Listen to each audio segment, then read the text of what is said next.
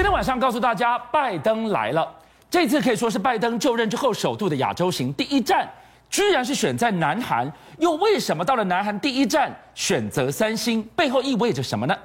中国风控重创了经济，连中芯半导体执行长都说出了，只要业务集中中国，受害就是最深。拜登选在这个时候撑起了印太经济架构的大伞，经济围猎中国，要对中国放血吗？没错，他要趁你病呢，这个要你的命。为什么这样说呢？那中国最近的经济是摇摇欲坠的一个情形之下，我当然要彻底的拉拢这个过去你可能跟中国经济非常密切的几个国家。那这这一次的我们。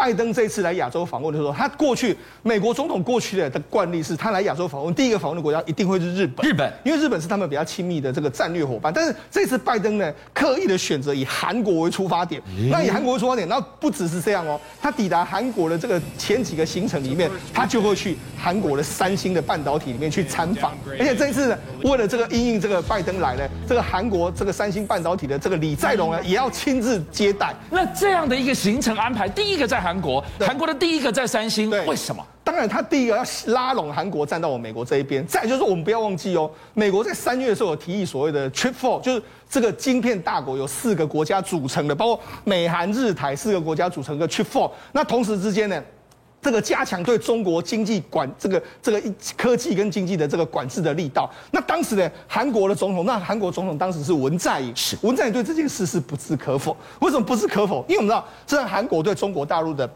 半导体的依存度，你看高达百分之三十九点五，翻了四成嘛，对不对？那电池高达百分之九十三，那包括药品的话高达百分之五十二，包括说重要金属有五十二点四帕，所以它跟中国整体的这个进口的依存度是相当相当之紧密啊，不可能离开。可是问题是，现在的总统不是你文在寅嘛？现在总统是谁？尹锡悦。所以呢，拜登在这个时候呢，就等于是说，哎，在你们这个新总统上任之后，我来拔桩。那不只要不只是说他来拔桩是因为新总统的关系，我们就讲，因为这次中国的封城的确让很多南韩企业，他原本不想离开中国的，他现在可能被迫要离开中国。你看，这是南韩国际贸易协会他说了一件事，他说因为中国的封城呢，让韩国企业考虑啊要搬离中国。那其中呢，一个重中之重的公司，当然就是这一次拜登要去看的三星嘛。三星就说，哎，我们的电子部门里面的手机工厂。我们过去可能很多在中国大陆还有生产线，现在呢，我们已经考虑说不要在中国大陆生产了，我们全部都把它移往东南亚。是，所以呢，你就知道这有一个时与势的一个因素的推动。那除了这个之外，因为我觉得南韩的这个官方啊，也试出了跟过去不太一样的时间。我们看过去一段时间文在寅就是。尽可能的亲中，但你看，这是韩国总统职务交接委员会，他们就说，未来我们会为了鼓励南韩的企业回流，我们会提供补助啦、税收啦，然后让这个企业回流之后，然后推动所谓供应供应链的多边化。那多边化的意思是什么？过去我很依赖中国嘛，那多边化是不是只有依赖中国？所以整个这个氛围来说的话，拜登这一次来，他一定是想办法要把韩国人彻底的把这个他跟中国的紧密关系把它拉开，你一定要导到我美国这一边来。这个时间点太巧合了。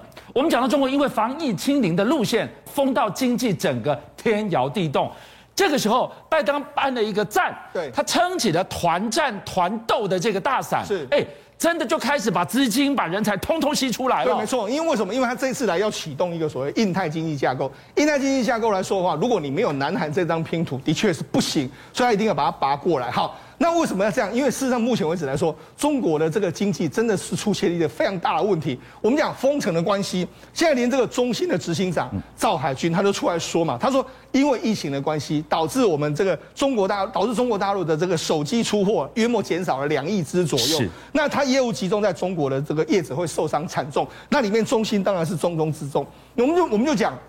事实上，以台湾跟中芯竞争比较激烈的，像是力基半导体，或是台湾的世界先进，或是联联这个联电二线的，哎，他们都说第二季业绩还不错。是，但是反而中芯就说，哎，我第二季可能会衰退。所以重点这一句话，业务集中在中国者，受害最惨，说的是什么？你刚刚讲过了。对，韩国半导体四成，电池九成，药品超过一半都在中国。对，所以啊，韩国也知道说你中国这样，那我也要酸啊，要开溜啊。对，所以我才说嘛。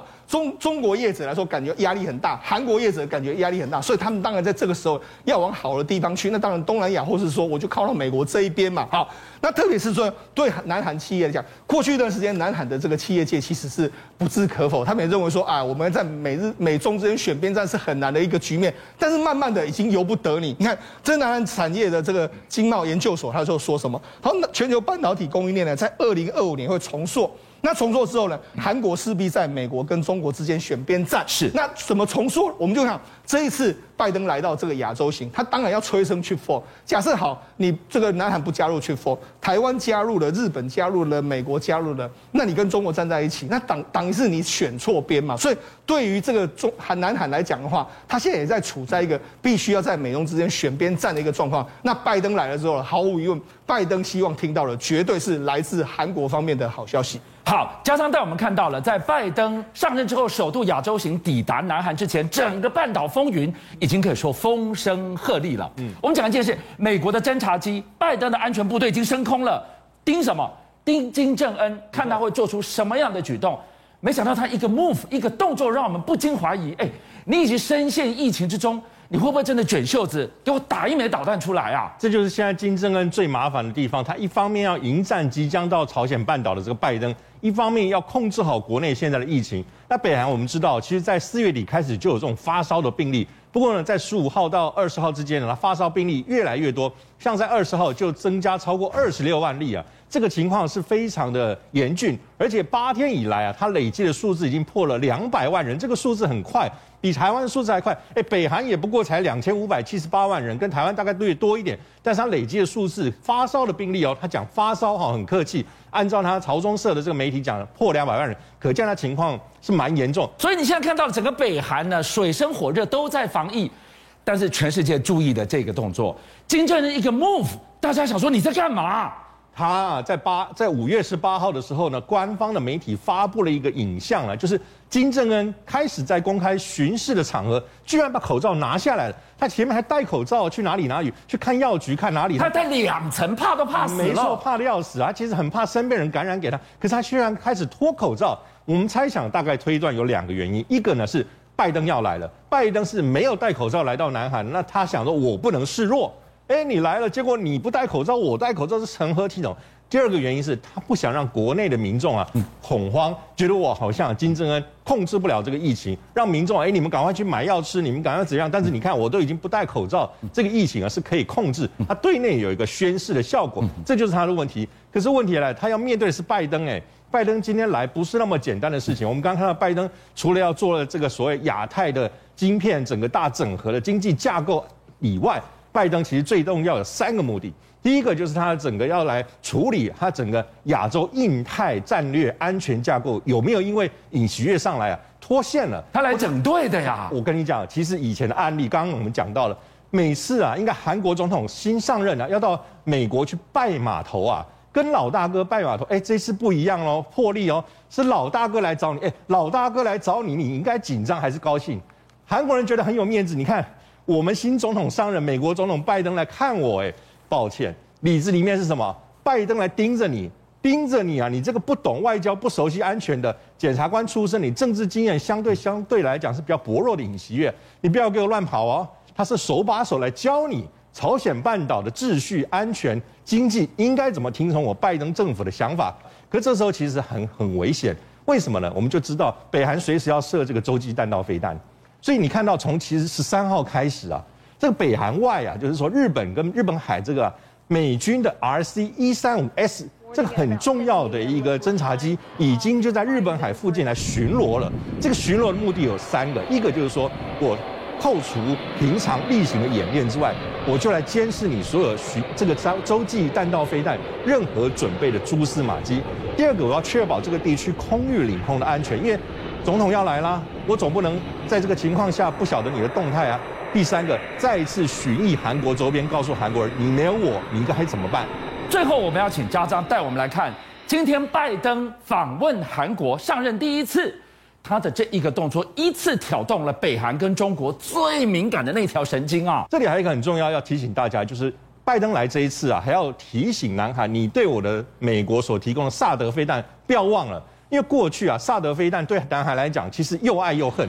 南韩会觉得萨德飞弹这种东西啊，请神容易送神难啊。我其实国内有不同的意见，不希望它放在这里，因为南韩要跟中国做经济交往嘛，这个其实是一个刺猬在背后的这个身，呃，是在背后的概念。可是现在问题来了，拜登希望南海你好好想清楚，萨德飞弹它不仅呢能够有两百公里的防御的范围，它能够击破整个中程弹道飞弹，还有对空来袭的这种拦截作用呢。它其实在整个保卫朝鲜半岛，对北韩跟中国有一定的效果，而且它在整个大屋顶的架构下，就是太平洋印太策略当中，你这个萨德飞弹不能缺席。导播，我们来看这一张图。这个圈圈呢，内环的这个圈圈呢，是萨德飞弹它的接站半径两百公里。这个防谁？防北韩。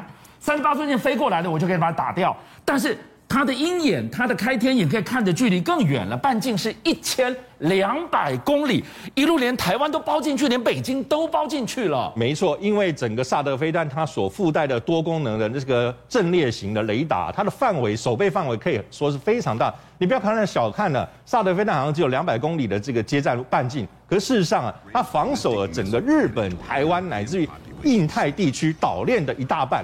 所以美国为什么需要尹锡悦很确定的知道说，我来就是在告诉你，萧老弟，你不要乱跑，你不要再搞错了。你要做生意可以，但是不要忘了，是该跟谁做生意，你自己要想清楚。邀请您一起加入五七报新闻会员，跟俊相一起挖真相。